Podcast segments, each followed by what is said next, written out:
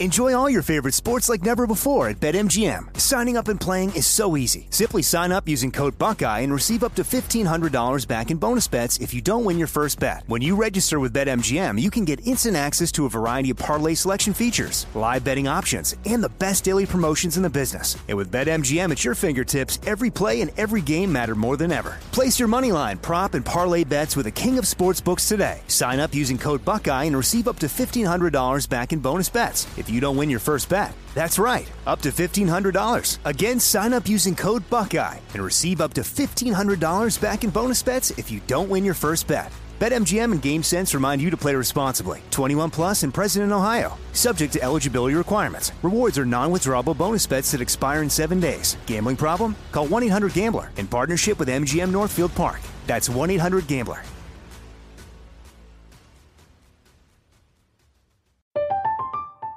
I'm Katya Adler, host of The Global Story.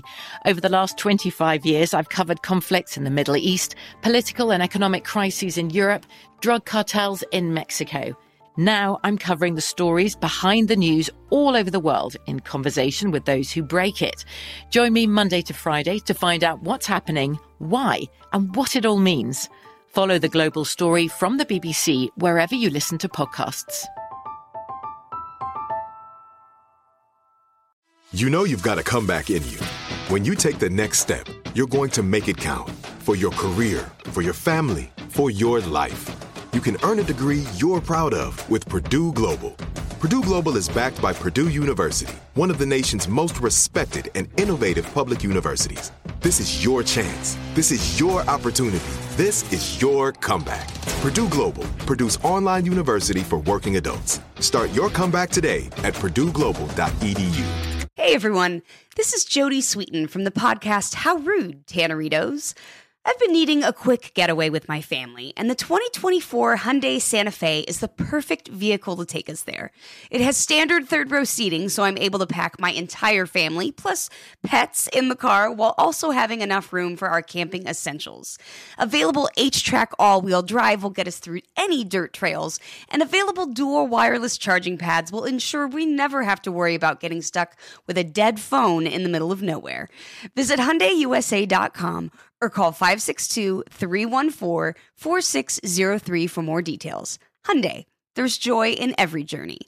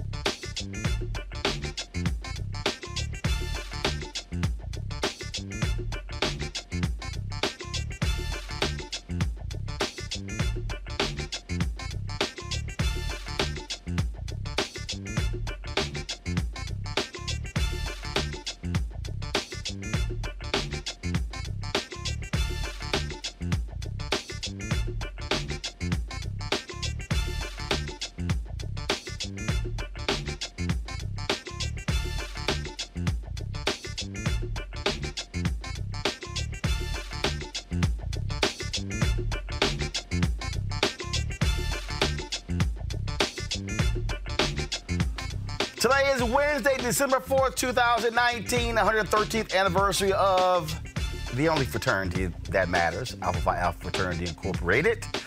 All right, folks, in today's show, bitch-ass George Zimmerman. He's suing the family of Trayvon Martin for one hundred million dollars. Yeah, that's what I call George Zimmerman, bitch-ass. Today was the first impeachment hearing held by the House Judiciary, Judiciary Committee. Congresswoman Karen Bass will join us to talk about what took place today. And a white woman accuses a black playwright of racism after viewing his dumbass slave play. Yeah, I called it that. And it's not. And if that's not enough, another crazy-ass white woman calling the cops on a man who was just trying to visit his aunt in New York. Plus, in Alabama, a statue of Rosa Parks is unveiled in Montgomery. We'll show it to you. And we've got some other stuff we'll talk about. It's time to bring the funk. Oh, also, Gab- Gabrielle Union uh, speaks out after her five-hour meeting with N B C after being fired from America's Got Talent. I will let you know what took place. It's time to bring the funk on Roland Martin Unfiltered, oh six style. Let's go. He's got it. Whatever the miss, he's on it. Whatever it is, he's got the scoop, the fact, the find. And when it breaks, he's right on time and it's rolling. Best believe he's knowing. Putting it down from sports to news to politics. With entertainment just for kicks, he's rolling. Yeah, it's on go, roll, roll, y'all. Yeah, yeah. It's Roland Martin, yeah. Yeah. Rolling with Roland now. Yeah. He's funk, he's fresh, he's real, the best. You know he's Roland Martin now.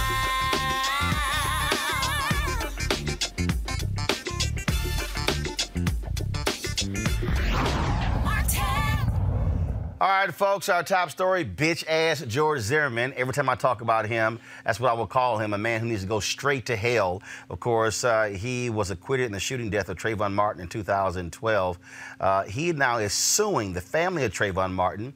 Florida prosecutors and others involved in the case he claims rested on false evidence.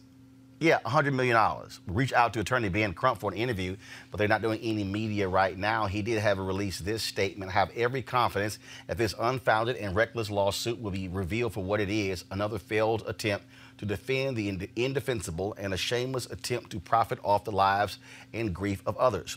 This plaintiff continues to display a callous disregard for everyone but himself, re-victimizing individuals whose lives were shattered by his own misguided actions. He would have us believe that he is the innocent victim of a deep conspiracy, despite the complete lack of any credible evidence to support his outlandish claims. This tale defies all logic, and it's time to close the door on those baseless imaginings. Joining me right now is Amisha Cross, political commentator and Democratic strategist, also Robert Patillo, civil rights attorney, and Kelly Bethea, communications strategist. Robert, I'll go to you as a lawyer. What this punk ass trying to do? What he's doing is promoting a new documentary. There's a new documentary film uh, from right-wing media called The Trayvon Hoax. Uh, they scheduled this lawsuit to be filed on the same day they were supposed to premiere in uh, Florida, in the same county where the uh, film was set to premiere. So this was just meant to drum up publicity for that. It's a completely frivolous suit. He names Ben Crump as a defendant, the Martin family, the prosecutor, the state's attorneys. Uh, right through the suit in the uh, the car over here. Uh, there is no legal or factual grounds for it. What I'm hoping is that the Martin family and everybody involved will countersue him on this for damages, for attorney fees. Um, he hasn't gotten the message yet that he's not above the law.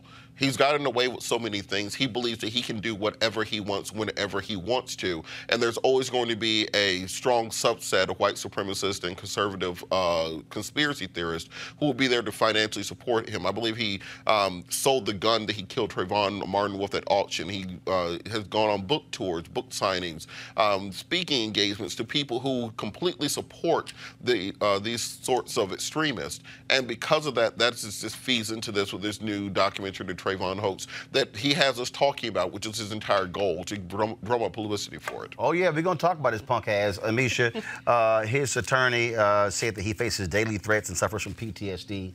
Good. I don't give a damn. Absolutely. I mean, and we also have to look into Larry Klayman, who's a very interesting political figure and attorney in and of himself. He chased after, you know, the, the Clinton impeachment. He was um, he was the he was the attorney. He's going through a lot with um, with the Trump administration now. He's a close friend of theirs. Um, he is somebody who likes to chase conspiracy theories. He's also somebody who's known to support white supremacists and others who um, have committed these types of crimes before. I, I think that in this case, you see a George Zimmerman who obviously has no remorse for anything he did. I don't think that that time will ever come for him. On top of that, he continues to make himself or pretend like he's a victim, and he's in want for money at this point. So he's trying to do whatever he can to sell the last vestige that he possibly can get to make sure that he remains viable over the next ten, fifteen years. Uh, Kelly, obviously, it's a trash-ass lawsuit. He's a trash attorney. He's trash. Uh, and for, to, to file this against, again, not only the lawyer but the family of Trayvon Martin uh, shows how pathetic of an individual he is. It's absolutely pathetic. And it's just, I can only imagine what his uh, Trayvon Martin's mother is going through at this time. Um, my understanding is that she's running for office. County commissioner. Yeah, uh, in Miami-Dade County. And this is the last thing she needs, especially from uh, Zimmerman himself. Like my colleagues have just said, uh, this is the same man who, you know, basically admitted to killing her son, but just by way of racism in Florida was acquitted. Um, and then to top it off, you know, the selling of the gun, the documentary, and the list goes on. Um, and he was even, you know, pulled, he was arrested again for something completely unrelated. Again, uh, the charges just didn't stick. And it's just something that it, that is just so infuriating to me. And I can, again, I can only imagine what Uh, Martin's mother is going through. Because if there's one thing that Zimmerman has, it's the caucasity to pull something like this off. It's and just, it, it, it's, it's disgusting. It's consistently proven. I mean, this is a guy who, after Trayvon, he went out and he's, you know, he has charges of beating women. Mm-hmm. At the end of the day, he has never really faced any type of true um, criminality, like being incarcerated at all for any of these things. Nothing. And it's a very interesting system that allows for this person to continually abuse the system and yet seem to somehow reap benefits. Mm-hmm. Well, that's what he is. Uh, he is uh, a shameful, uh, empathetic individual, but uh, we all knew that anyway. Uh, and so uh, that's what's going on. So great comment there from Ben Crump. Folks, go to my, go to my iPad, please. Uh, as uh, Kelly mentioned, Sabrina Fulton, she is running for county commissioner. Uh, Brittany Pagnetti uh, sent this out. She says, George Zimmerman is trending for being an audaciously racist fool, but Trayvon Martin's mom, Sabrina Fulton, is running for county commissioner in Miami. Let's redirect energy to her and fill her coffers with donations and volunteers. Hashtag I'm with Sabrina. And of course, her uh, website is Sabrina Fulton dot com. It's Sabrina Fulton dot com. All right, folks, speaking of a, speaking of a lawsuit, Uh, just uh, saw this story here in Atlanta, Atlanta Journal-Constitution, uh, and that is uh, Dwayne Walker, who works at uh, C N N, um, uh, uh, is claims that uh, in a, filed a lawsuit. He previously sued C N N uh, over discrimination charges. Uh, filed a lawsuit where he says that uh, a supervisor there uh, threatened to kill him. According to his Atlanta Journal-Constitution story, uh, it, the story here says that uh, in August in the bathroom, Whit Freeze, vice president and group creative director, uh, August fifteenth of two thousand nineteen, the C N N Center in uh, Atlanta, uh, told him uh, to just drop it. And Walker, of course, what are you talking about? It was a lawsuit that Walker had filed in May. Uh, well, he filed that in May, uh, and then he said, or, and Freeze said, if you if you fuck with my money, I will kill you. Well, Walker says uh, five days after the encounter, Walker went to C N N Human Resources, met with the H R manager. Uh, they placed Walker, the, the brother, on administrative leave the next day. He's been on administrative leave for the last three months uh, and claims that uh, nothing has been done against the person who made that comment against him and that uh, nothing has taken place. Of course, uh, again, he had previously filed a lawsuit Uh, against um, uh, C N N, a class action lawsuit.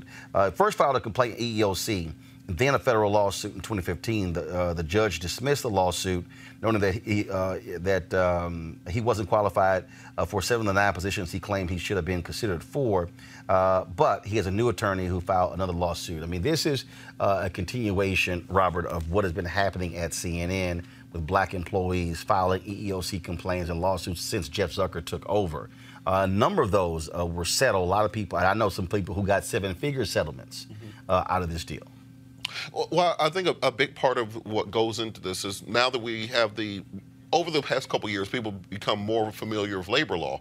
I actually got a certification in labor law when I was in law school, and at the time, it was something where people did not quite know the human resources process, the filing of a complaint process, and what the outcome should be. So it was very easy to simply pay people off or to fire people, and they never actually exercised their right. I think it's a great thing now where if people are uh, do feel that they are uh, their rights are being infringed upon, there have been a uh, violation, they know how to go through the proper channels, go through your direct supervisor, go through human resources, file your E E O C complaint, get your right to sue letter, going through the entire process to make sure they get some justice out of it, and not simply being a victim of a far more powerful bargaining partner.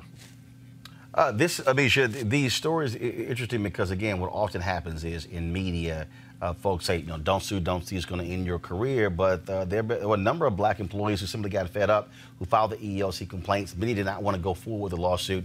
They went ahead and took the settlements that were offered. And, again, like I say, I know a couple of folks who got seven-figure settlements. Uh, after they said they were being targeted, uh, folks saying they were coming in late, uh, and then they actually had documentation where other people they worked with were coming in late, and they said, oh, I'm sorry, but what did you say to them? Mm-hmm. uh, complaining about not getting promotions, things along those lines.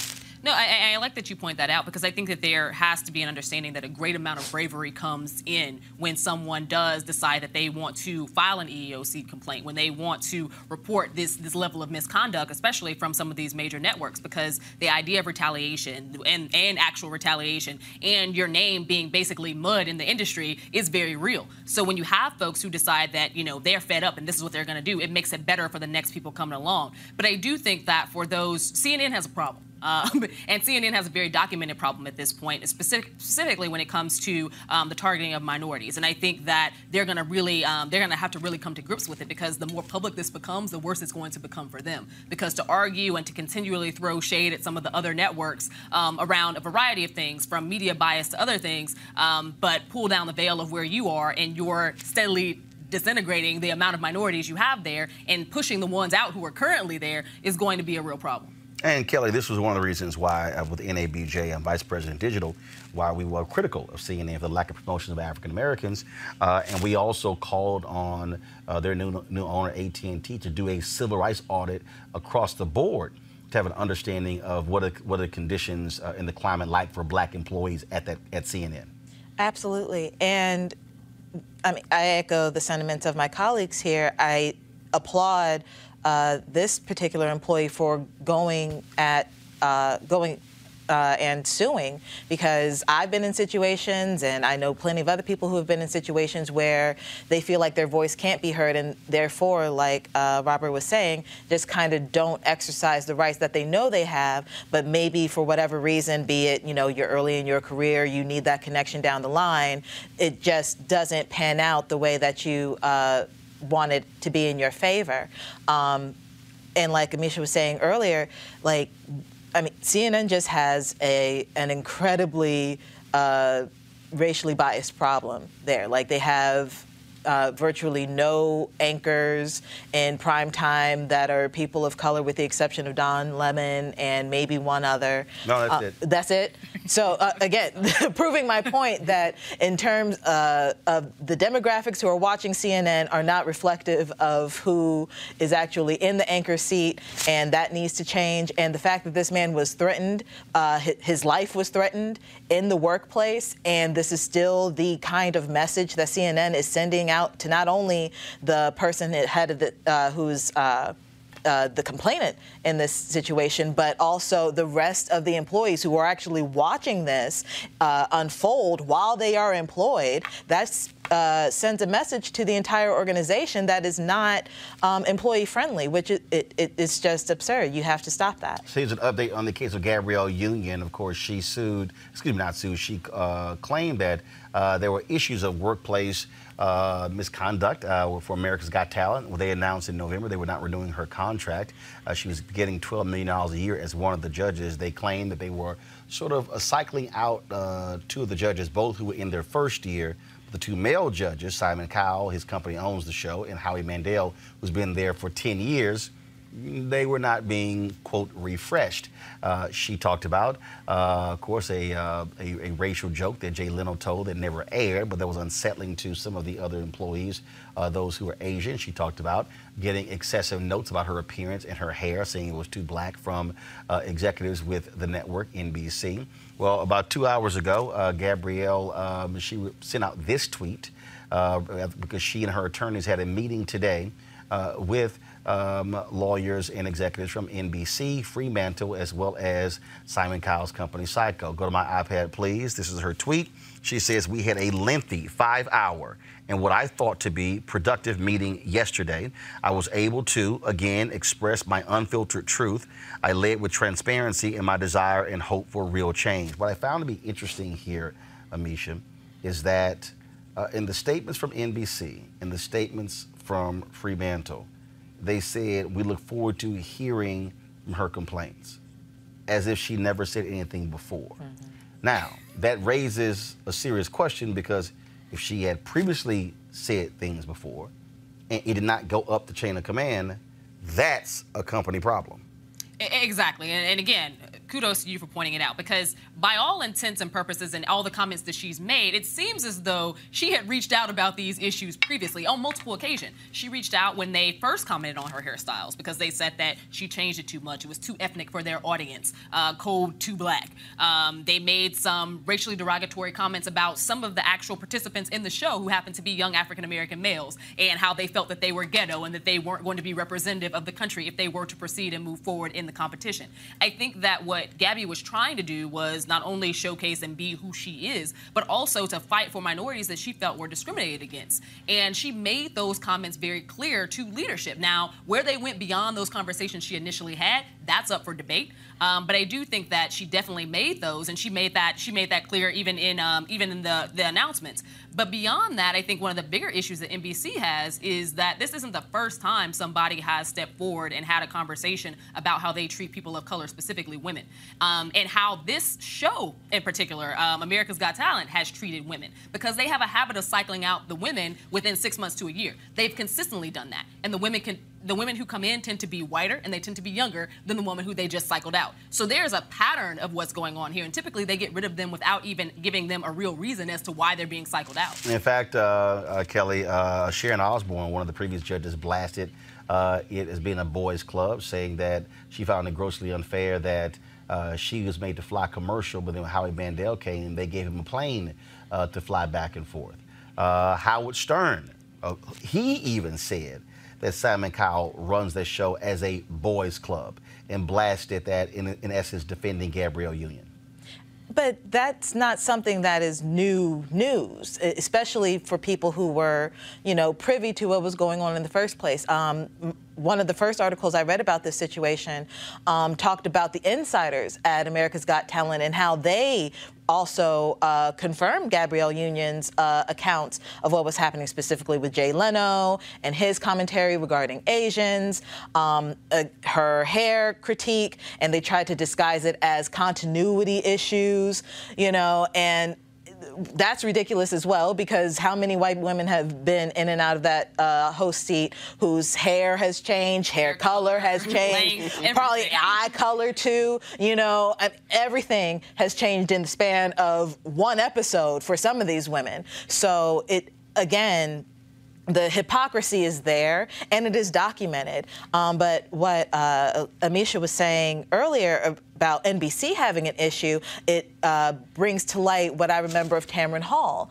and what was happening with her contracts, and how, you know, she was basically being prepped to sit um, in uh, the anchor seat for the Today Show, and then for whatever reason, you know, she just wasn't there and was replaced with Megyn Kelly. Well, no, she wasn't the Today Show. It was the fourth. It was the uh, it was the third hour. Uh, or the fourth hour, one of those hours. One of them. Uh, and then when they signed Megyn Kelly, and that hour was hosted by her and Al Roker, uh, was doing very well in the ratings. They wanted to bring in Me Megyn Kelly, and the ratings for that hour went down. Went down, and now Megyn Kelly is no more. So my point being is just, again, like my, I'm just echoing what my colleagues are saying at this point, but there's just a huge problem and a disconnect when it comes to Uh, minority entrepreneurs and anchors and reporters and those in the media with these big organizations, and it just needs to come to an end. Robert, I want to come back to you again from a legal standpoint. So again, when I see this statement, and then when I see a statement from N B C and Fremantle that we look forward to hearing more about uh, the issues Gabrielle Union had. Okay, if you're a company lawyer, you probably are saying, what the hell? Because to release a statement saying we look forward to hearing these things gives, it, it implies this is the first that we've heard about it, mm-hmm. which means that if this is the first that you've heard about it, and all of a sudden she gets booted for the show, a so-called refresh, uh, somebody might be having to write the check for the remaining two years she was on the contract mm-hmm. and fork over twenty-four million dollars. Exactly. And uh, just on the employ- employment law side of it, uh, understand that when you make a uh, complaint, when you're going through what's called the interactive process, that's where uh, H R representatives from the company need to sit down with you to accommodate and try to resolve any employment issues you have. So if her hair is an issue, then you negotiate, you mediate that out. You don't just wait until you're ready to terminate her and say, well, this is the issue, this is why we terminated you, because of the hair issue, because of continuity, because of a refresh or whatever else. And just on a side note, like being black, you can't win for losing sometimes. Mm-hmm. If, if one of the Kardashians wears some black hair, they say, oh my God, Khloe Kardashian invented black hair. Or Miley Cyrus starts twerking, she invented that too. Uh, but when you, as an African-American woman, wears your natural black hair, that's a problem. When uh, if white kids want to take black culture and black rap music and dance and all that stuff, it's fine. If a black kid actually wants to express that on a T V show, now they're being too ghetto. Like it, it's like, what standard you actually want to right. hold us to? Well, and, and, and the crazy thing here was, again, it's, oh, it, it's a refresh. They win their first year. Exactly. Her and Julianne Hough went in their first year. And I also want to... Okay, three-year contract, series of three one, mm-hmm. one, one-year contracts, but the first year. And the ratings were really strong. That, that was my point. Like, like, a refresh, when your ratings went up, this season is the highest of their last two seasons. So I'm like... And it's all from Gabrielle Union. That was the thing. So, like, if you look at the ratings and where they came from and where the most interact, especially on social media, the the interactions regarding America's Got Talent was predominantly on Gabrielle Union's page and her affiliated pages. Who had never watched the show, never watched it, and they came solely for her. That's why we have that phrase. That's that bullshit right there. I mean, that's what that is. I mean, I mean, anybody can see right through. So she's saying, "Oh, so I had these complaints." Now, all of a sudden, my contract doesn't get renewed. Oh, and what you have here is, of course, Simon Cowell being the eight hundred pound uh, elephant. And what you have is him being, quote, the big star, his company owning the show, production deal with N B C, previously had the X Factor, was on American Idol, and so they made tons of money, so nobody wants to run afoul of him. So they, somebody's going to be writing a check. Mm-hmm. But Simon Cowell was even known for these things on those shows. Mm-hmm. Take American Idol, for instance. But it was, tol- but it was tolerated. Every black person on yes. the show. I but it was tolerated. Wonder, I also wonder whether Julianne Hough was also terminated to make it look like it wasn't a race issue. And then, so that both of, all, of them are out. She came out with a comment, oh, no, everything was fine with me because... Because she has something coming up. On N B C. On N B C. There you go. So, uh, but, uh, yeah, I think y'all going to be writing a check. Uh, and, and and more than likely, if I'm Gabrielle Union, I'm like, uh-uh, don't just have me a check to go away. Put me back on the show. I need both. No, no, no, no, I'm saying. But see, how this thing always works is, okay, fine, we'll cut a check for you to go away. No, no, no, no, no, no. Write a check and put me back on the show. In fact, uh, you were paying me twelve. Why don't you go ahead and double that to twenty or twenty-four mm-hmm. a year? We'll see what happens. All right, folks, got to go to a break. When we come back, we're going to talk about weed, reparations in Illinois. I'll explain on Roland Martin Unfiltered. You want to check out Roland Martin Unfiltered? YouTube.com forward slash Roland S. Martin. And subscribe to our YouTube channel. There's only one daily digital show out here that keeps it black and keep it real. It's Roland Martin Unfiltered. See that name right there? Roland Martin Unfiltered. Like, share, and subscribe to our YouTube channel. That's YouTube.com forward slash Roland S. Martin. And don't forget to turn on your notifications so when we go live, you'll know it. Martin. All right, folks, as the marijuana momentum continues, uh, the folks at marijuana stock dot org have already reached more than half of their funding goal for the hemp C B D investment. That's right. If you want to take advantage of this great opportunity, you need to do it now because it won't last much longer. Now, if you don't know, I'm talking about the hemp plant, the good cousin to marijuana, with a much higher concentration of C B D, which means hemp gives you all the medical benefits of marijuana without getting you high. Some of y'all are like, damn, I want the high part. Also, if you don't know, hemp farming is now legal in the United States, creating one of the largest commodities worldwide. It's an investment opportunity that, that you could participate, participate in, and the folks at four twenty Real Estate uh, want to help you. Their business model is real simple. They buy land that supports hemp C B D grow operations and leases it to high, licensed, high-paying tenants. That's right, they are hemp C B D landlords. And you can get in on the action. As hemp continues to change the economic landscape, four twenty Real Estate is allowing you to chase the American dream. Now, what you can do is you can invest in their crowdfunding campaign for as little as two hundred bucks. That's right, two hundred bucks up to ten thousand dollars. Now, you got to do it now before the fund closes. To invest, go to marijuana stock dot org. That's marijuana stock dot org. Get in the game and get in the game now.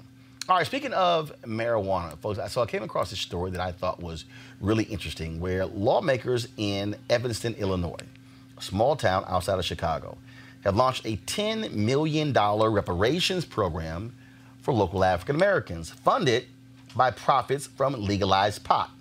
And when recreational marijuana sold from sold from state-licensed uh, dispensaries becomes legal in Illinois next year, the sales tax will be applied to housing and education incentives to address the lingering effects of slavery. Joining me right now is Robin Rue Simmons, an alderman in Evanston, Illinois. So first of all, um, housing and education and so let's do this here. So explain to me, how did this come about? Like, whose idea was it? How did it happen? Noise. Yeah. So, so um, all right. So here's what this. So we, we have an issue. Here. Let's do this here. We have an issue with your audio. So I want my audio folks uh, to go ahead and uh, get that uh, straight. Uh, so we're not getting the feedback uh, with your audio. Y'all let me know when it is uh, fixed, please. And so, um, uh, but we'll go to my panel before I go back to the alderman here. Um, interesting idea.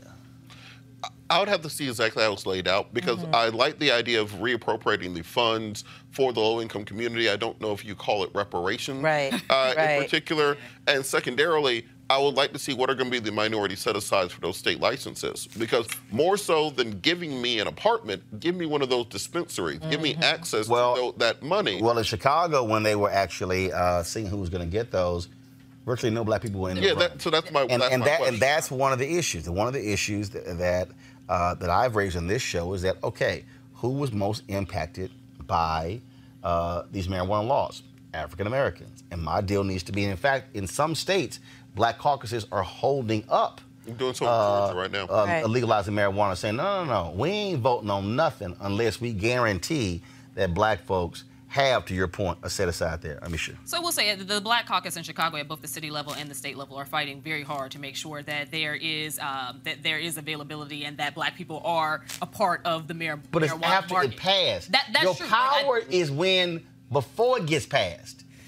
That's the problem. Not see, it's up, the law is in New York State. The reason it is not passed in New York State, because the Black and the Puerto Rican caucus said, this bill ain't moving until we get this thing resolved. What happened in Maryland? They passed it, and then were complaining after the fact, because only one black dispensary, and folks were saying, hey, what about us? You gotta. No, I agree. The you gotta use the, the power before the strategy was wrong. Before. Right, right. But I will say that even looking at Evanston and in what they're doing right now, I, I, I, I agree with Kelly here. I don't. I would not call that reparations, but it makes for a very strong media talking point. Um, but they are trying to give back to a certain extent. That's not even happening in Chicago, and it's not happening in a lot of other places. Um, to Robert's point, the real buy-in is going to be black people having these dispensaries, black people having a stake in, in this business. Um, and, I, and I think that we're still a long way in many states and localities that are passing marijuana legislation to seeing that actually happen. So, yes, we're going to see a little bit of gimmies here, there, but we're not really seeing what really matters. All right, let me go to Alderman, Alderwoman Simmons. So, first of all, explain how, what's the plan, how this thing come about? Well, it came about because our disparities were in line with the nation in terms of our income gap, achievement gap, um, health disparities. I serve and um, was born and raised in a neighborhood that has thirteen year uh, less life expectancy, forty-six thousand dollars less household income. And we have done a lot in our community um, in the way of equity and inclusion. We have a, um, equity, a chief equity officer. We have Um, other initiatives that have been very important, but it had not been enough to bridge the gap. And as I was working towards a local reparation, the same time the Illinois uh, state was passing the cannabis legislation. And in that, there was a commitment to social equity in the licensing. And I thought that I considered that a nudge to um, carry that same commitment into the tax revenue. Um, I understand the barriers that are going to be before the minority community in accessing the licenses. Um, I'm hoping that those barriers are um, reduced. But in the meantime, the revenue is coming. The tax is real. We approved a three percent city tax, and we've set aside one hundred percent of those funds um, to ten million dollars to start a local repara- reparation fund. I agree, ten million dollars is not enough, but it certainly, in our city of seventy-four thousand, moves us past ceremony and apology and starts to give us some money to repair some of the damages done. Uh, and uh, when you, so it, it will go into a fund, and then what happens? That is yet to be determined. We have an important uh, community town hall meeting December eleventh, next week. Uh, NARC, the National African American Reparation Commission, will be coming in from D C along with Danny Glover for us to continue that conversation and decide on what initiatives that build wealth and strengthen community and improve the infrastructure in the historically Black and redline neighborhoods um, we will approve for these funds, and actually who will be approved. So we have more work ahead of us, but it certainly was an important step for us to set aside um, ten million dollars to start the fund. The fund is open and accepting contributions from foundations, institutions, families. We've already received at least at least a donation um, from an important organization in town. And my hope was that this would start um, us in the right direction past apology and ceremony. Um, and and so it, it passed eight to one. Yes. Uh, and uh, when you talk about um, using this tax, but also Evanston, as uh, to explain this, Evanston opting out of Uh, the state program. Explain, what does that mean? Opting out of the state program, I'm not sure. We have um, accepted the cannabis legislation. We have one existing um, medical dispensary that will operate as a recreational dispensary starting on January first. And we have approved um, two additional licenses. So those licenses are yet to um, actually be approved, but we have identified room for two additional licenses. So we plan to operate three recreational um, dispensaries in our city, and we fa- we fully and plan to fully plan to work with the social equity component in terms of the licensing. So, so, so Evanston actually is in other Chicago suburbs have opted out. Um, they, the city expects this to generate five to seven hundred grand uh, annually, but it's going to cap at ten million dollars. Why the cap? Well, it's a ten million dollars, uh, I'm sorry, it's a ten-year program right now. Um, I agree. Uh, maybe we should not have a cap, but we've been able to get it approved with a ten-year program, and the cap on ten million dollars, uh, the first ten million dollars of the revenue. Um, there's a lot more room for improvement, I'm sure, and I'm hoping that we will continue um, to improve this program. And we are very, very aware of the sensitivities of what is reparation. I don't know any dollar amount that can damage the repair to our community and our people, uh, the crimes against humanity that we still deal with, the impact today. But I am pleased with our city that we've made a very big step in the right direction. All right, then. Alderman Simmons, we appreciate it. Thanks a lot. Thank you. Uh, Kelly, I want to go to you. I, th- I think probably, um, so what's interesting about this, so it's being called reparations, mm-hmm. but you're talking about housing and education, but they still don't know how it's going to work. And so I think to Amisha's point, putting reparations in it is getting the attention, but that's not necessarily what it is. Yeah, I think that uh, the word reparations, especially in this election cycle, is kind of like the code word for black people are going to get something, or black people are going to be considered. Um, last election cycle was Black Lives Matter. The election cycle before it was probably criminal justice reform or something equivalent. So I'm not necessarily harping on the fact that it's being called reparations. My concern is uh, marijuana notwithstanding, the principle of the matter being you taxing the weed, it, the taxes or the proceeds going to us, right? And I, I, I caution how that's going to be structured, mainly because I'm looking at what Maryland did. Not necessarily, again, not talking about marijuana, but I remember when Maryland um, finally passed uh, legislation regarding casinos, and the whole push regarding the casinos is like the we're going to get so much money, and that money's going to go to the school system, and we're going to rebuild Baltimore, et cetera, et cetera, et cetera. And what happened was, it's not that that money didn't go there. What happened was that the money went. But the budget was such that it basically broke even. So the money that was there before the casino money came in, that was being pulled out as the casino money was coming in, such that it was still basically the same amount of money being um, distributed to whatever the budget uh, was being appropriated for that year. So what happens with that? So what happened is that, yes, the casinos, you know, were passed, overwhelmingly so, because this was the promise made. And technically speaking, the promise was kept, but the the effect was basically kind of like chilled. My it, secondary issue, though, with this one is that Evanston is one of the most highly property-rich and valued areas in Chicagoland in general. Yep. Mm-hmm. So for the argument to be that, you know, some of the some of the black kids or, you know, minority kids in general aren't necessarily receiving the same, particularly in schools and housing, as some of the white kids, I, I really want to see what those numbers are, because by and large, everyone in that area is doing a lot better off than people in all the surrounding in areas. According, yeah. according to the city, that the black-white gap financially is forty-six thousand. And on top of that, I would I would ask more so, um, what are these? What are what are they pushing their electeds for? Because at the end of the day, if you want a certain appropriation for your schools, you want it for your housing. This should have been done before you had, you know, the backing or trying to push for this with mm-hmm. marijuana legislation. You could have done this years ago. Where, when where is the process of this coming about? Five, ten, even three years ago, before this marijuana piece was ever actually. And what's being taken away in lieu of this coming in? And, and I, I, let's not let the perfect be the enemy of the good.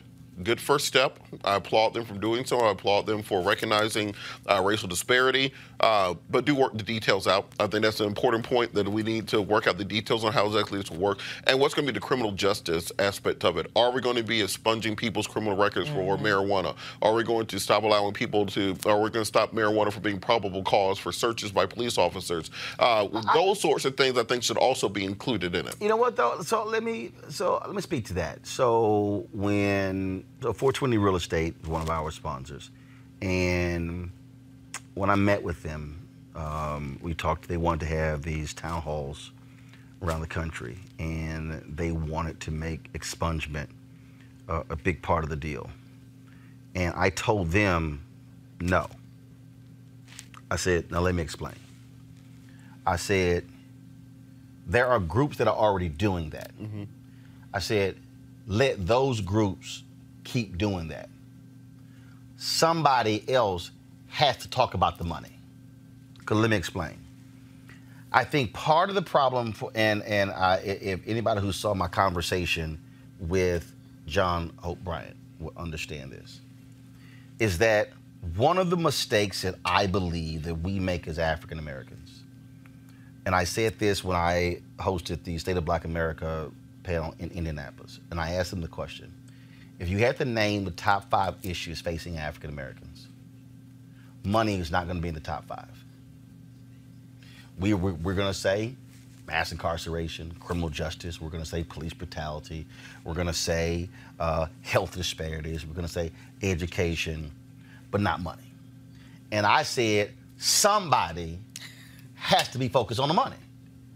Because, I mean, it's, it's sort of like in the black community, whenever we're having these economic conversations, it's the N double A C P, the Urban League, National Action Network, Rainbow Push. Not a single one of them have run a business. I said, are you going to talk about how you build wealth? Talk to folks who do that, mm-hmm. not folks who don't. If civil rights is your lane, that's your primary lane, focus on your primary lane. But the reality is that the money folks focus on this. So I, I would say within this initiative, these are city officials saying, how can we take proceeds from a tax and apply it to issues, areas I've already mentioned, education and housing, those two issues, that's their lane. Now, because the, the expungement part, the city can't do anything about that. That's a Cook County issue. Mm-hmm. That's a state issue. And so I, so, so I just want, as we're moving forward, I want us to separate the two. I think we got to have clear and direct discussions. No, we, we, we here talk about money, the licenses, dispensaries, the contracts, the land. That, that's the money part. Over here, the expungement part, that's another part. And I think they're, they're, they're intertwined, but they still should be separated. If the expungement folks do what they do, and the money people do what they do, because I, because what happens is, what happens is the expungement part becomes the most important thing, mm-hmm. and the money piece gets left aside. And then after we done the expungement, it's like, Where's well, well, hell, how we gonna how we gonna make some money? But but that's part of the reason I think that you kind of have to tie them, because mm-hmm. we usually get one bite at the apple. So we're gonna get something done for us. That if if we do the money part first and then do the expungement part no, second, no, no, no, no. I'm saying, will never happen. No, what I'm saying is, you know, what I'm saying no, they're, they're operating in tandem. Mm-hmm. What I'm saying is, but the people who do the money part ain't the folks who should be doing the expungement part, because that's not what they do. Mm-hmm. That's like that's the lawyers. That's that's the legal people. That's that's that's that's what they do. The money people should be training and educating our people on the money part. Don't you know being a lawyer makes you good at everything? No, player. No, that ain't gonna work. That ain't gonna work. And I'm telling you, I'm, I'm, I'm t- I, I agree with you, though. I, I mean, the, what, what y'all gotta say, I have seen this my entire career. People ask me to moderate a panel, and I'm like, ain't nobody on this panel with a business. Like, I, I love it when people have this, let's talk about entrepreneurship, and then I'm like, who's qualified? Ain't no damn entrepreneur up here. Right. I'm kind, that's like saying let's let's talk about uh, yeah let, let's talk about the law. Ain't nobody a lawyer. I'm just saying. It, right. it, it's I just think sometimes that we really have some backwards conversations. Mm-hmm. And so what I encourage four twenty Real Estate and other people, I'm like no no no, we gotta have people whose sole job is educating our folk on the money piece, because that's what some folks don't know. Mm-hmm. Mm-hmm. And that's a huge mistake I think we make a lot of times, where we don't elevate the money people. I told Ron Buzz with the U S Black Chambers, Incorporated, I said, you should never allow a discussion or a panel discussion to be held when they talk about black wealth and black businesses and y'all sitting in the audience. I said, stand up in the middle of that sucker and say, I don't know how in the hell y'all picked them people here, but somebody who is on the black business side need to be on a panel talking about black business. And that's just the one thing that just sort of just drives me crazy uh, all the time we do that. So hopefully, uh, so yeah, they got details to work out. And so yeah, even though it's been called a reparations program, that's, I think that's the sexy title, but that's not really what it is, because frankly, we really don't know what it is yet, because we just know some money is going to go into a fund that's going to be capped at ten million dollars over ten years. Now they got to figure out what they're going to do with the fund. What's a good start? No, absolutely no. But, it's, it, but, but but but it's it's it's so how it's it, it goes back to, and I use them all the time in my speeches. It goes back to how you use uh, Demeter Jackson. His grandfather taught him the three B's: the ballot, the book, and the buck.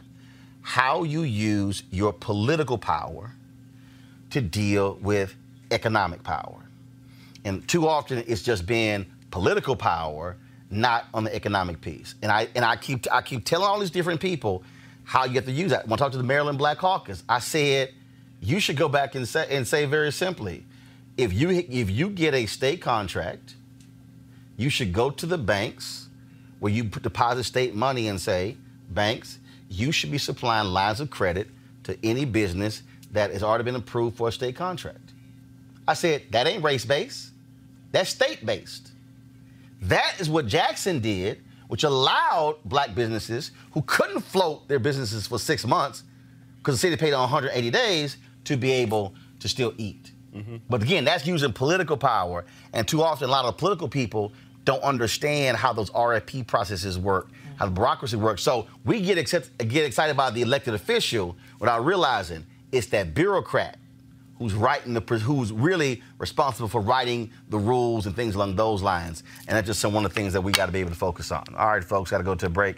Uh, we come back, more Roland Martin Unfiltered. You know we got another crazy-ass white person.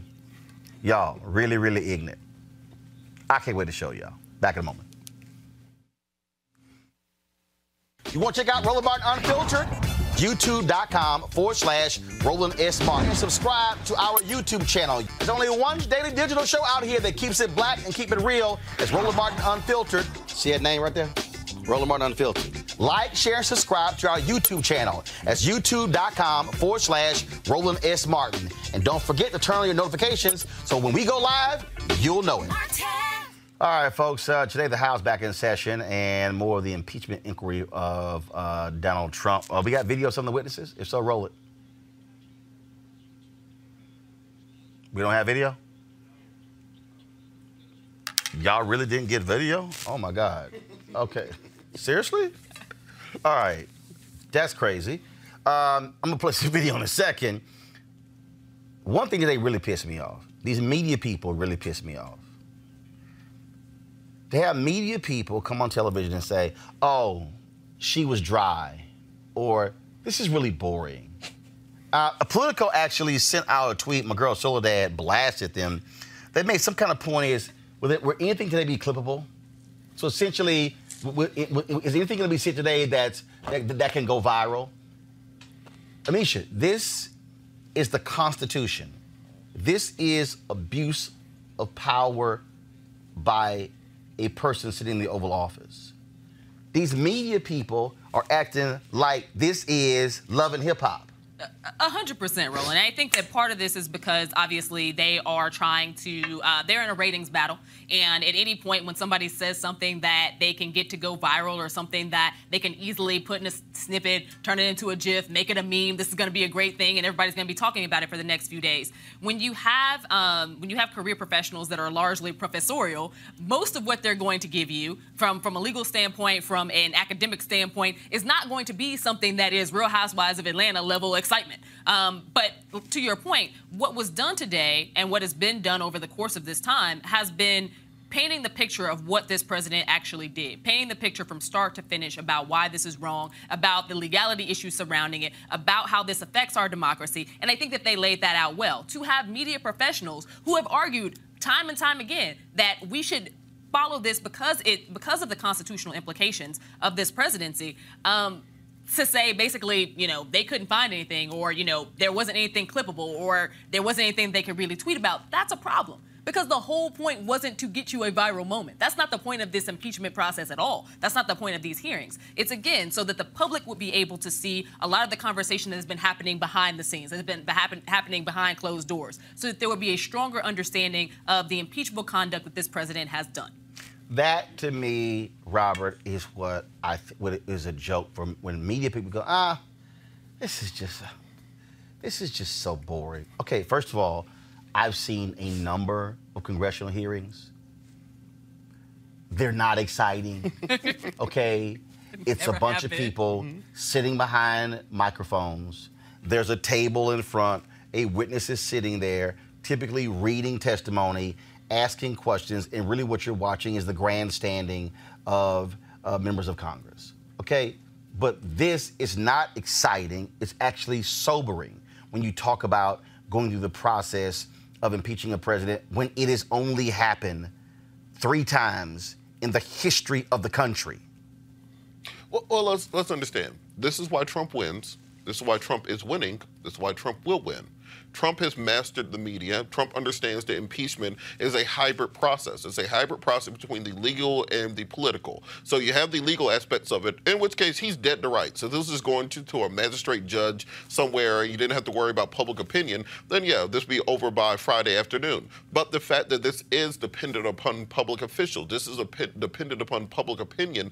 Trump, if you notice his defenders, are not defending the legal aspects of it. Mm. They're not arguing that he didn't make the phone call. They're not arguing arguing he did not request the assistance from Zelensky. They're not even arguing that he didn't break the law. They're saying, but does it matter? And what they and the best way to fight that is to throw enough spaghetti up, throw out enough chaff, throw out enough flack that people can't concentrate on the actual issue, and you wait for the holiday season to hit, people stop paying attention to it, and then you can move on to the next subject and say this is all part of the witch hunt, all part of the hoax. This is what Trump does so well, and Democrats haven't figured out how to combat it yet. But the thing here, the thing here, Kelly, is one, if you fall, if you fall for the okie doke, where you chase them, chase that rabbit down down that hole, that's exactly what happens. Democrats, which, and I think I think people are also making a mistake here, and people say, oh, oh, this this is just, uh, this is, this is just completely uh, helping Trump. I disagree, because what you also have to do is continuously say case after case after case. And all of a sudden, using folks' own words. You got Mick Mulvaney, who went to the microphone, who came, yeah, I was a quid, quid, quid, quid pro quo. Oh, no, no, I didn't really mean that. Mm-hmm. No, no, no, we know exactly what you said. He said uh, everybody when, does it. Right, when, when, when you see what's happening now with the folks who were indicted, who were associates of Rudy Giuliani, and now saying we have tapes, things we're gonna, we're gonna turn over as well. Uh, that thing begins to build. The problem I have is when you have the gatekeepers who then say, before, before there's a single testimony, this is boring, okay, I'm being put to sleep, okay, whatever. So in essence, they are amplifying the exact thing that Trump wants them to say. And not only are they amplifying it, frankly, they're just not doing their job. Uh, not nearly as effectively as they could be, because if you're talking about a soundbite or something that's not exciting, well, one, exciting is relative, because when I was watching the hearings, I wasn't necessarily, you know, wowed, but I was fascinated, because this was the first time in the two months that they've been doing these hearings and testimony and all these things that we actually have a map as to exactly why we are in this process right now. You have four professors who, by the way, the the Republican uh, uh, witness uh, for this committee, I can't remember his name, but he's Turley. from uh, Jonathan Turley. Turley. Nobody, him included, uh, are Trump supporters. And yet all of them were there, uh, whether they were on one side of the aisle or not, to defend the Constitution. And why uh, why uh, this inquiry was in place. They, but, they broke it down. But, and but, but, but, Kelly, let's just be clear. On the Republican side, when Trump said, I can kill somebody on Fifth Avenue and my supporters won't care, the Republican Party essentially saying, you're absolutely right. And and that's, there is nothing that they they, they that know. This no, man, right. Hold on, one, one killer response. There's nothing this man has done where they finally said, okay, you know what, that, that, that's enough. They are the Republican entire Republican Congress are afraid of a tweet. They are afraid of being trolled by Trump. Because they know that their constituents are following Trump and not, you know, the the the uh, people who they voted for. You know what? I, I disagree. I disagree. I I, I I just really believe, I think that they, they are so weak. That I think they're so weak. I don't, as long as he don't t- t- tweet about me. So, well, they don't want And so him. for them to say things privately. Yeah. And then to go out there and say the opposite. Well, they don't want anything in the public to, you know, put them. It's laughable. It's laughable, but, but, but, but it's because they want to but this, be this reelected. Is the party that has tried to consistently stake itself as the constitutionalist, right? Hardcore.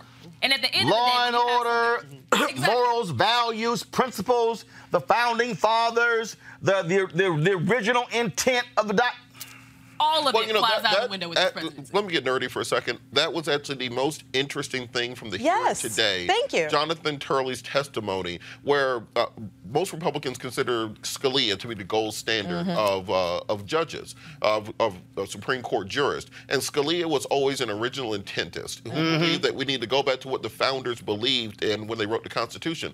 Turley argued the exact opposite yes. today, yes, saying that did. we should take a twenty nineteen interpretation of what bribery is is, basically saying, well, the president can do a little bit of bribery.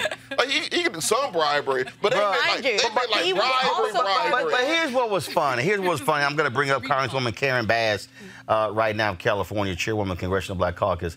Congresswoman, it was so hilarious to sit there and watch Jonathan Turley say, oh, no, no, no, the president, the president hasn't committed, you know, a crime, anything like that. This is the same dude who actually argued this. This is the same guy mm-hmm. who argued this when Bill Clinton was going through impeachment hearings. Y'all go to my iPad.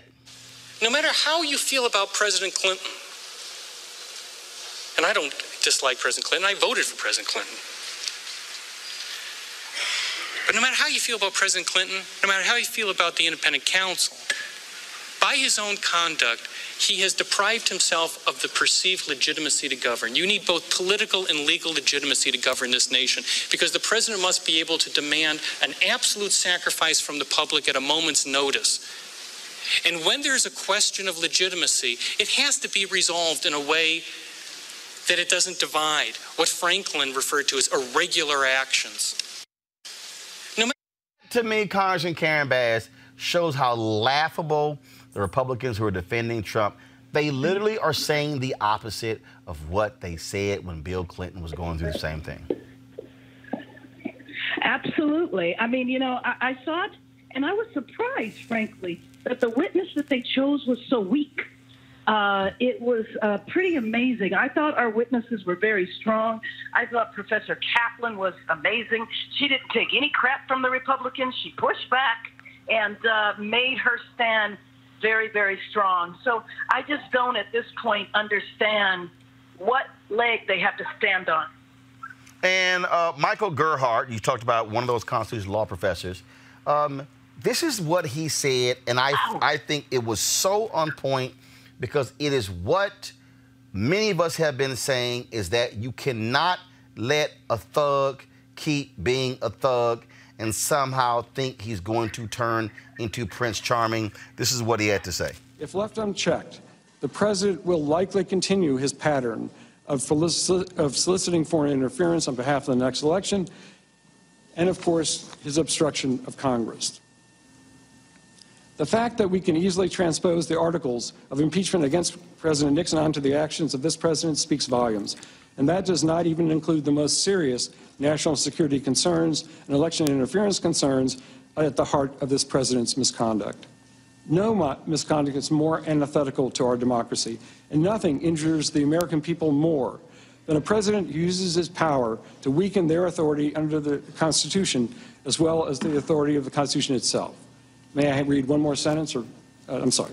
The witness may have another sentence or two. Uh, thank you. Thank you. Um, if Congress fails to impeach here, then the impeachment process has lost all meaning. And along with that, our Constitution's carefully crafted safeguards against the establishment of a king on American soil, and therefore, I stand with the Constitution, and I stand with the framers who were committed to ensure that no one is above the law. And that is the fundamental issue, Congresswoman Bass. Donald Trump has actually said, I can do whatever I want. Exactly, because he has never understood the office that he was elected to.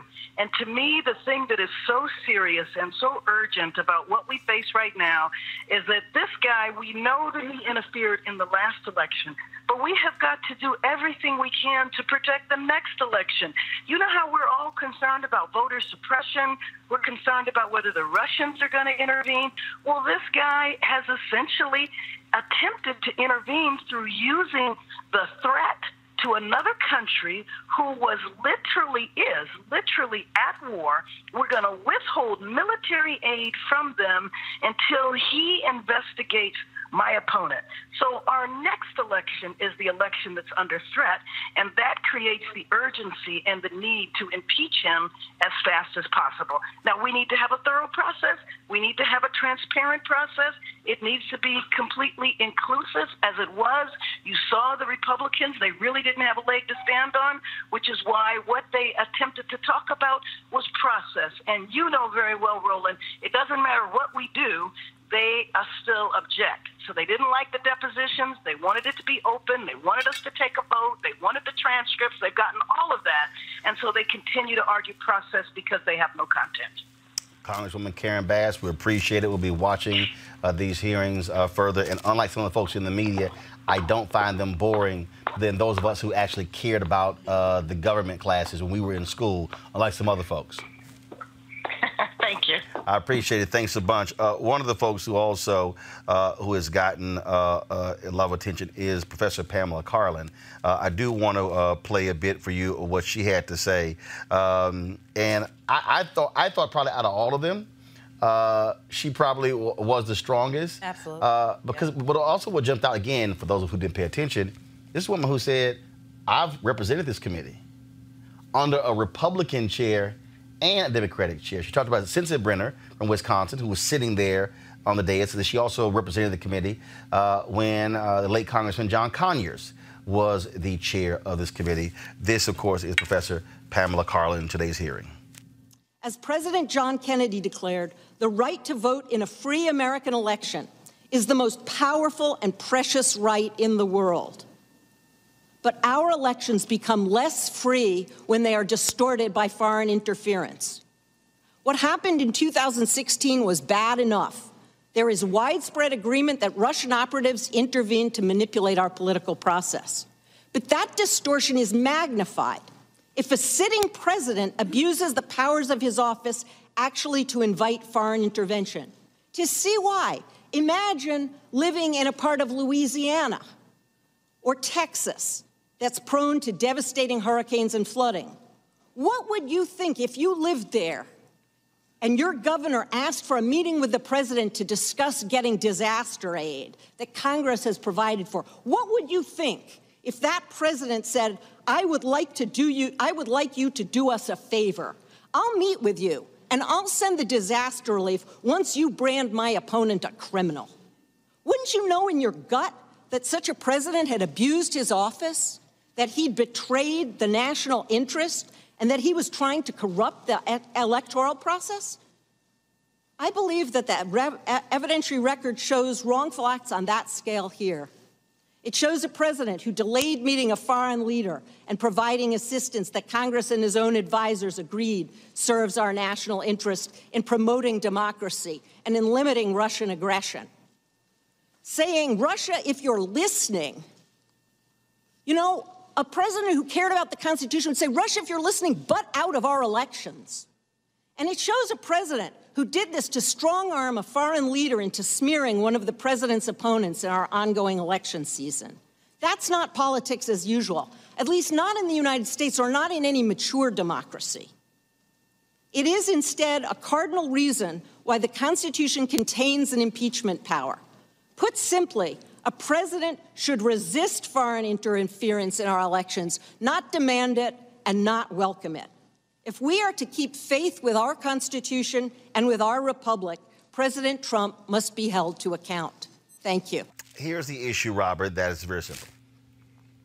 If the Democrats do nothing, Donald Trump, well, I can keep doing whatever the hell I want. So the question then has to be, so what the hell do you do? Because he he, he does, there, there are no boundaries for Donald Trump. There, there's no bottom. It's not like, okay, you know what? I think we've crossed the line. No, it doesn't exist for him. He believes in his mind, because he has actually said it.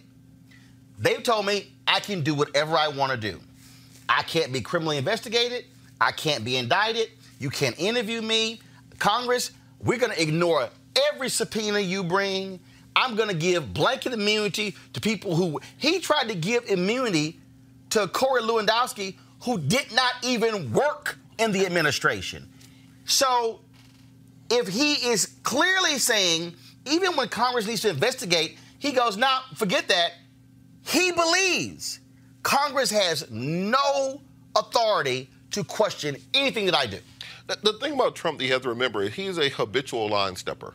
So what, and liar. So wherever you lay the line at, he's going to push it further, and Democrats have not figured out how to push back against that. Mm-hmm. That even with the entire impeachment process, they haven't developed an elevator pitch. There's not a ten-second pitch that you can tell your barber where he understands exactly what this impeachment process is about. And no, actually, they and, have. And, but that's what Trump is depending on. But they have done but, that. But that's why we haven't seen public opinion move. Public opinion has gone down for impeachment since Here, the process no, it, has begun. See, he, he, here's why I think. Here's why I think where public opinion is.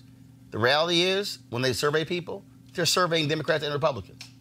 The reality is, Republicans are operating in lockstep with Donald Trump. That's where they are. Their deal is, sorry, uh, not going there. But let's also be mindful. This is the fourth time in history. In all four times, no president was convicted. Mm-hmm. Johnson was impeached. Mm-hmm. And that's also part of, part of the other issue here, Amisha. Let's just cut to the chase. It's a lot of dumbass Americans, okay? No, because when we think, when we hear impeachment, people think, oh, he's going to get impeached and thrown out. Out of office. No. Impeachment happens in the House. That's essentially an indictment. The trial happens in the Senate. That's the real deal. So part of the deal here is language. Can Donald Trump get, get be impeached? Yes. Johnson was impeached. Bill Clinton was impeached. Nixon resigned before he got impeached. But will they get convicted and removed? That's the issue. And no president, the two times it happened before, were actually removed. Johnson, Johnson uh, was saved by one vote. Mm-hmm. I think that's, that is a massive part of people not understanding how the impeachment process works, but it, which I, I would say is a failure in our education system in general. But the other part of it, I would argue, is that In this in, in this case, this is a national security and international affairs issue. Yes, it goes back to the, the fidelity of our elections, but you holding a basic carrot for Ukraine and agreeing that you're going to withhold funds to them when they're actively at war and people are dying every day. I think that for the American people and a lot of these other previous impeachment um, impeachment inquiries and conversations, it was easier to wrap your head around. It was easy for people to wrap their head around Bill Clinton and a salacious sex tale. It is a lot more difficult for people to understand the breadth and why this is important when it comes to the constitutionality and that function, in addition to the fact that we have a president who literally was arguing to withhold funds to get what he wanted, to lead into an investigation, not actually even have an investigation happen, but to have President Zelensky of the Ukraine step on a podium with, uh, announce to C N N that he was going to have Biden investigated. By and large, just because he wanted to shrink his, uh, his gains in the polls, period. And I think that the American public has to understand that. Does that go through the entirety of the impeachment hearings? Will people follow them? I have no... Uh, I, I, I don't think that Americans are going to watch every single bit of these impeachment no. hearings. I don't think anybody believes that. But I do hope that there is an understanding of the longevity and the brevity of what this president has done, and that if he gets away with it, there is no stopping him. Kelly, and I, I will say this here, and th- this is also what I think is, is, is at play here, and that is when you talk about, so let's just be clear. So with, when the framers wrote this, they weren't talking about the fool of us. Mm-mm. Okay.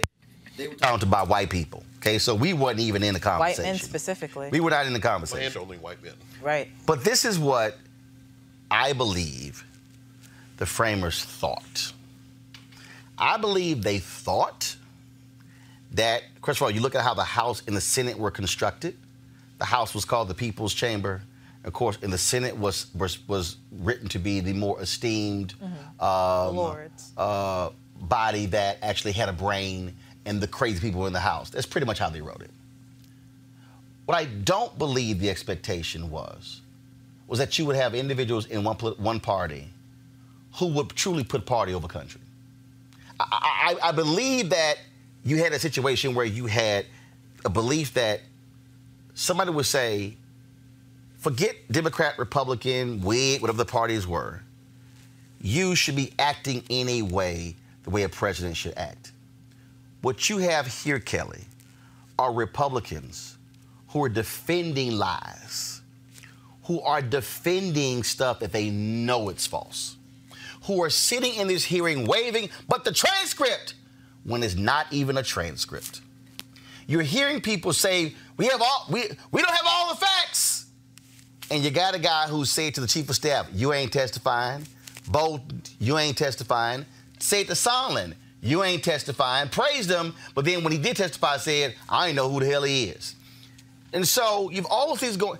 I don't think they expected folks to truly say, um, yeah, we're just going to ignore all of that. Damn the country, damn facts, damn principles, damn values, damn morals. And we're just going to protect the thug at all costs. I also don't think that they anticipated the leader of the country disregarding the branches of government. So completely disregard. Completely disregard. So the whole intent of of the Constitution even coming into existence was to avoid a monarchy. They split up the power so that everything could be even and respected. That is key, because it can't be separated unless it's respected. So they expected the president to respect the other two branches of government. They expected the legislature to respect the other two branches of government, and so on and so forth. What's happening right now is that, frankly, nobody is respecting anybody. You have rep- you have Republicans not even respecting the, pres- the president, just in lockstep with him for fear of not being reelected by the base. You have Democrats who, like Robert was saying earlier, don't have a pitch regarding this impeachment process that could actually garner the American public together and actually give them an understanding as to not only why this is important, but why they should support it. Robert, yeah, I, Robert, I would love to see the next Democratic president say, y'all can kiss my ass. I'm going to do what Trump did. I, I, I just want to play well, back you know, all of these comments. But people are playing back the comments from uh, from nineteen ninety-eight of Democrats saying the exact opposite thing during that impeachment hearing. This all moral relativism when it comes down to it. People to this day think Bill Clinton was impeached because he got oral sex in the White House. No. He did not. He, he got lied. impeached because Heard he you. lied to Congress. he, he lied. committed a criminal act. The Constitution literally says high crimes or misdemeanors. They are setting a range. Adam or Hamilton leaves it on federal sixty-five. Mm-hmm. As in, nobody is above the law in any way, shape, or form. That's and why it is a but, political process. Yes. But, so but all this on, criminal stuff. It's always a political but, but, but, but hold on. When they say, well, now we keep hearing about, is this an impeachable offense? That's a very dumb argument that everybody's making because people are dumb. They have to understand when they say high crimes or misdemeanors, they're setting a range. If the president steals a candy bar, that's a misdemeanor offense. That is an impeachable offense. They are letting the president of the United States know, regardless of your position, there is absolutely no law that you are above. So when you have this argument about whether or not it's an impeachable offense, everything's an impeachable offense and, if it's a criminal at all. They allowed Congress to determine what the offense is. Right. So when you hear Republicans say, there's nothing criminal here.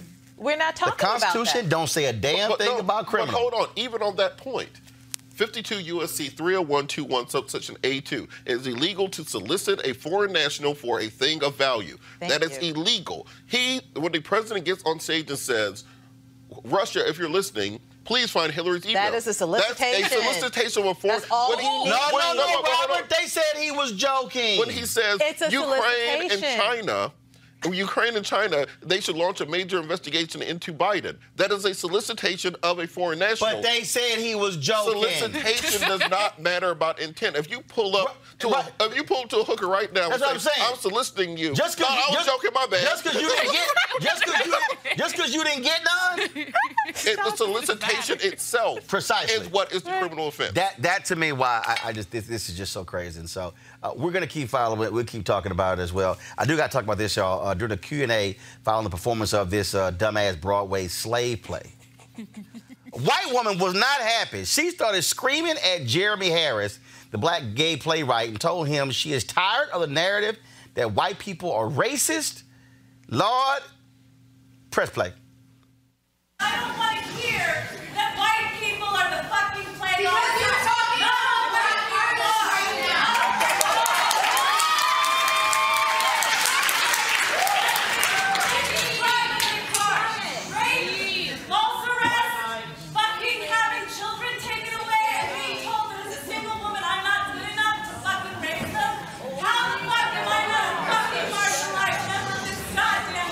We haven't said you are. I, I, I've never once said that you as a white woman are not a marginalized person, but if you heard that in my play, I don't know what to tell you. Perhaps like read it or see it again.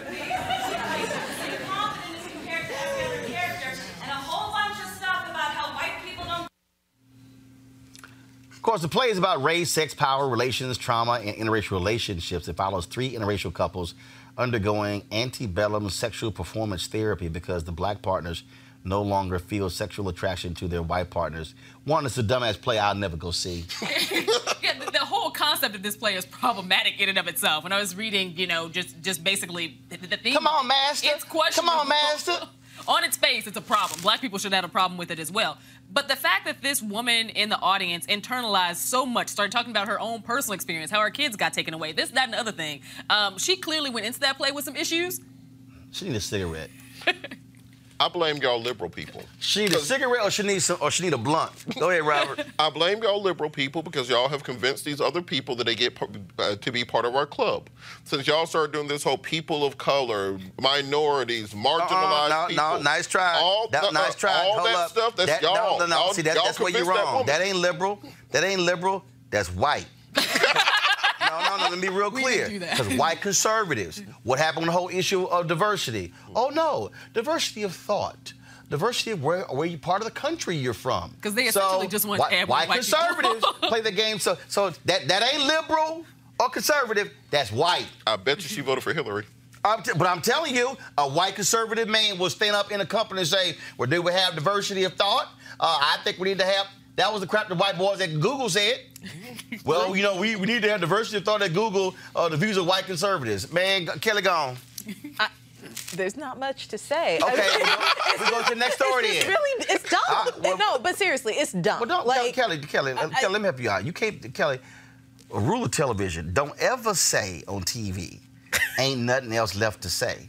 That means you about to get skipped. You can't say there's nothing else left to say, and then you want to keep talking. What you gonna do? It's dumb. That's okay. A comment. All right, y'all. Y'all know what time. Y'all know what time it is. No charcoal grills are allowed. I'm white. I got you, Carl. Illegally selling water without a permit on my property. Whoa! Hey! Hey! You don't live here. I'm uncomfortable. I can't even look at it, y'all. This bullshit happened in New York. two forty East fourth Street. I'm not in Manhattan. It's in the corner of fourth and B. And he will not leave the premises. He won't tell me who he's here for. And he's I'm on the, the second floor. My it's on then the second floor. Then tell me who it is. No. Pardon Why? me. Why? Why should I tell you? Who are you? two forty East fourth Street. I'm going to. My, I'm going to visit my aunt. Yes, thank you. In Manhattan, yeah, the corner of Avenue B. All he has to do is tell me who his no, aunt is. Because no, I do not. You're no one. This bill. No, I, live I do here, not have sir. to tell you anything. She lives on the second floor? I yes. doubt it. I doubt it. Okay. I doubt it. He's Step out, back, right on sir. the second floor. Step back. No. I know everyone in the building, okay. sir. Step back. Okay. There's, been, there's no. been a lot of theft. No, they, I'm not a thief. Pardon me? I, uh, I haven't done I anything. He's Hispanic, but I'm not really sure. And he won't tell me what apartments he is. He's been... thieves in this. I'm not a thief. He's wearing a hat with the E S P N hat on. He's wearing and with glasses. my two young kids. He's wearing. He's with his two young kids. Okay, Kelly. Um,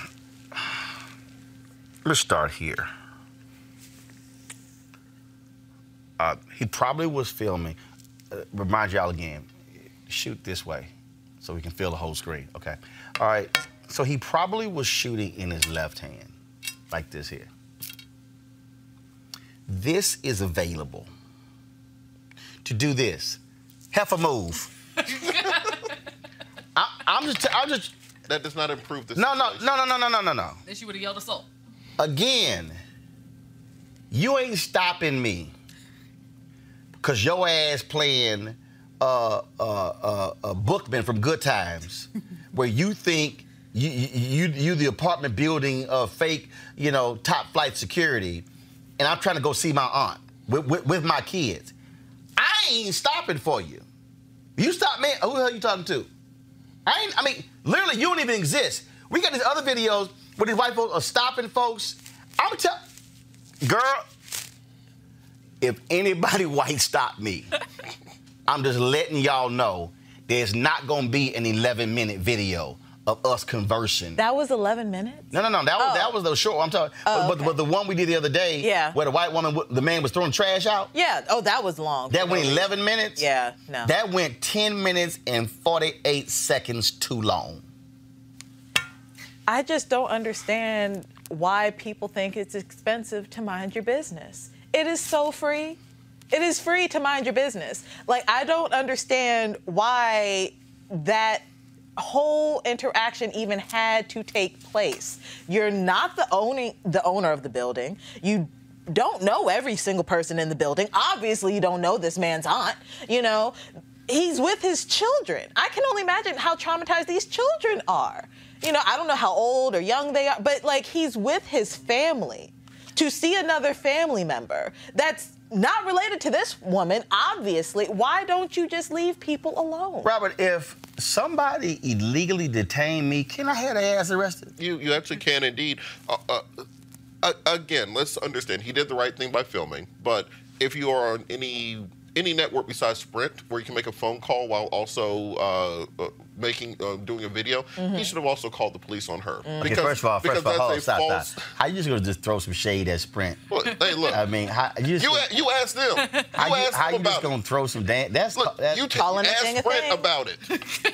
But look, the, all right, go the, ahead. You you he should have called the police also on her, because at that point, where she's now detained an unknown black man for a period of time, thinking that she's going to play RoboCop to stop him. Dog. You don't know what this woman is capable of. Bruh. She could have injured him. She could have mm-hmm. injured the children. She could have had pepper spray. Who knows what. So he should have also called the police officer Yo. and charged her falsely detaining him. Do y'all have a video of, of the white woman who physically kept the sister from uh, leaving her own building?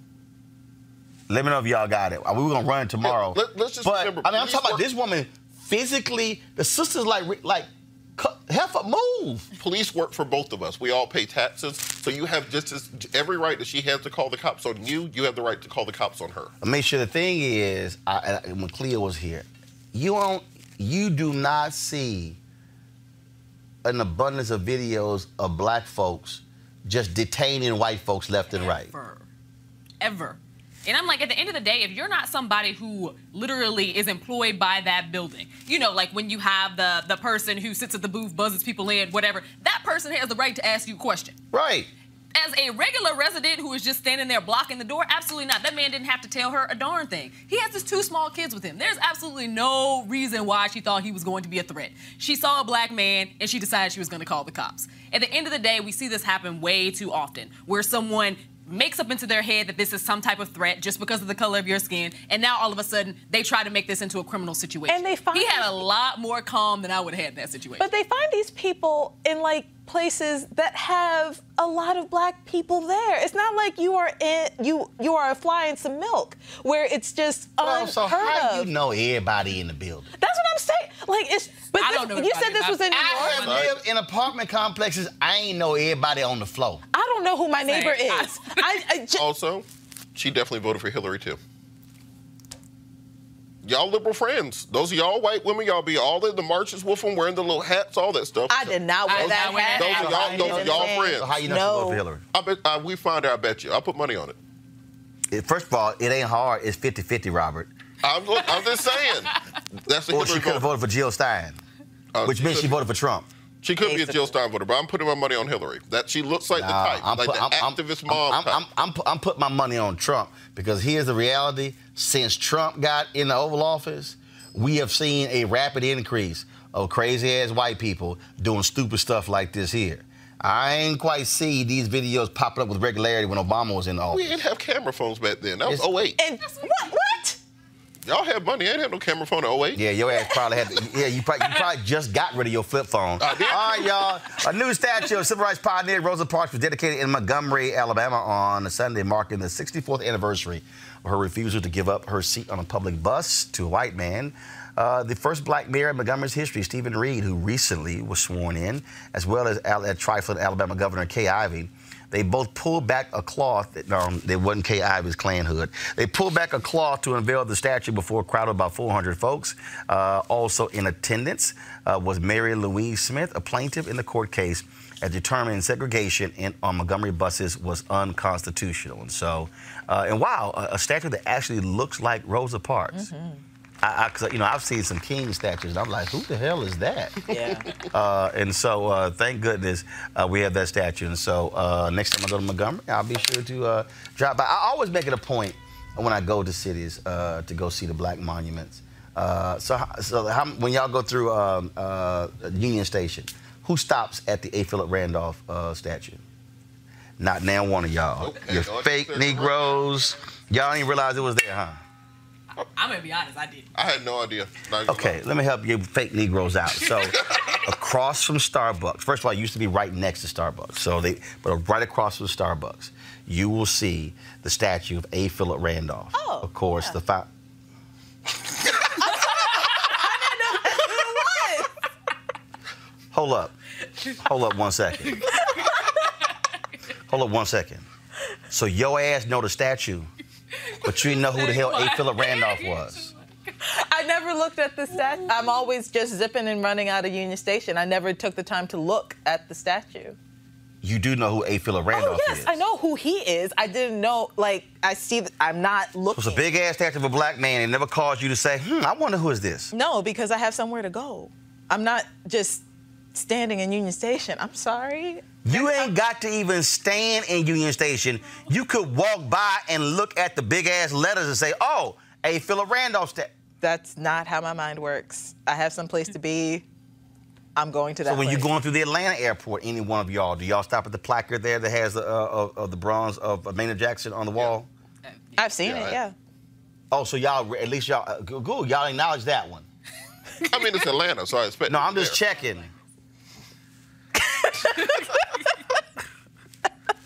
Okay.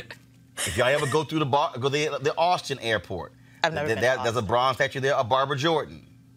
I think Whatever. you should give us a scavenger hunt. That would be cool. Come on, Roland.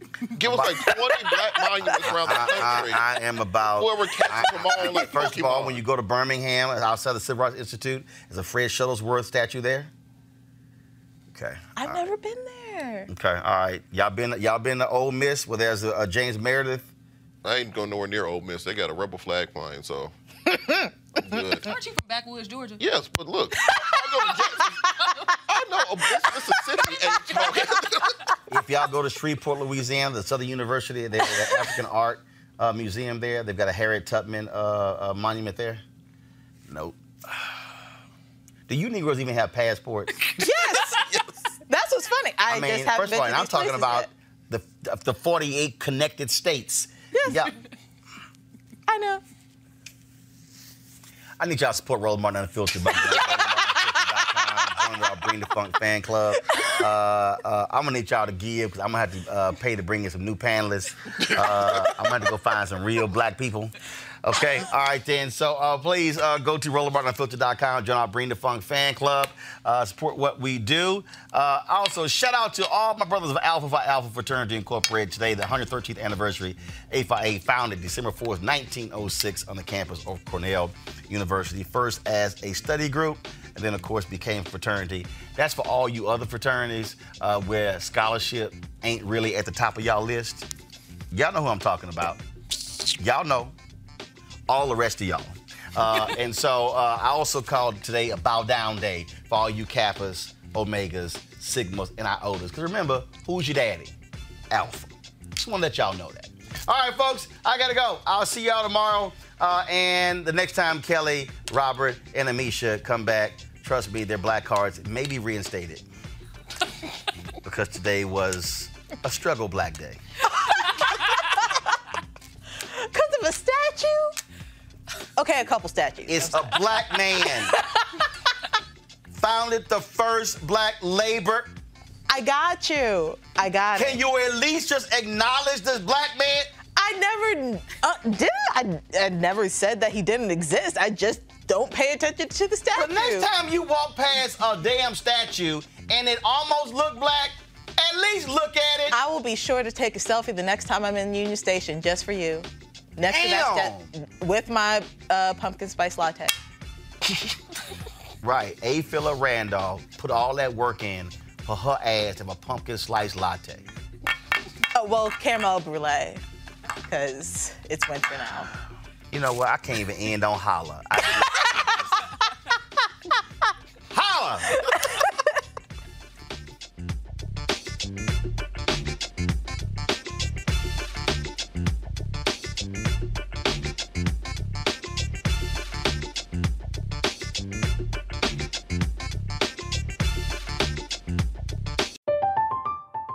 I'm Katya Adler, host of The Global Story. Over the last twenty-five years, I've covered conflicts in the Middle East, political and economic crises in Europe, drug cartels in Mexico. Now I'm covering the stories behind the news all over the world in conversation with those who break it. Join me Monday to Friday to find out what's happening, why, and what it all means. Follow The Global Story from the B B C wherever you listen to podcasts. Open a limited-time eleven-month certificate at Kemba Financial Credit Union. At five point two five percent A P Y, it's more than triple the national average, plus it's a safe and secure way to grow your money. Visit your local branch or kemba.org slash cb for details. Offer expires May thirty-first, twenty twenty-four. A P Y equals annual percentage yield. Restrictions apply. five hundred dollars minimum and two hundred fifty thousand dollars maximum deposit. Advantage status required. Comparison based on bank rate average. Federally insured by N C U A. Judy was boring. Hello. Then Judy discovered Chumba Casino dot com. It's my little escape. Now Judy's the life of the party. Oh, baby, mama's bringing home the bacon. Whoa, take it easy, Judy. The Chumba life is for everybody. So go to Chumba Casino dot com and play over one hundred casino-style games. Join today and play for free for your chance to redeem some serious prizes. Chumba Casino dot com. No purchase necessary. Void where prohibited by law. eighteen plus terms and conditions apply. See website for details. Nobody wants to outlive their money, but it happens, especially for women. That's why Gainbridge offers the Parity Flex annuity, designed for women's unique retirement needs, with flexible withdrawals plus a guaranteed lifetime income benefit that keeps paying you even if your account balance is zero. Gainbridge is helping build a better financial future for women. Retirement income you can't outlive is the ultimate flex. Start saving now at Gainbridge dot io. Visit Gainbridge dot io slash Parity Flex for current rates, full product disclosures and disclaimers, and other important information.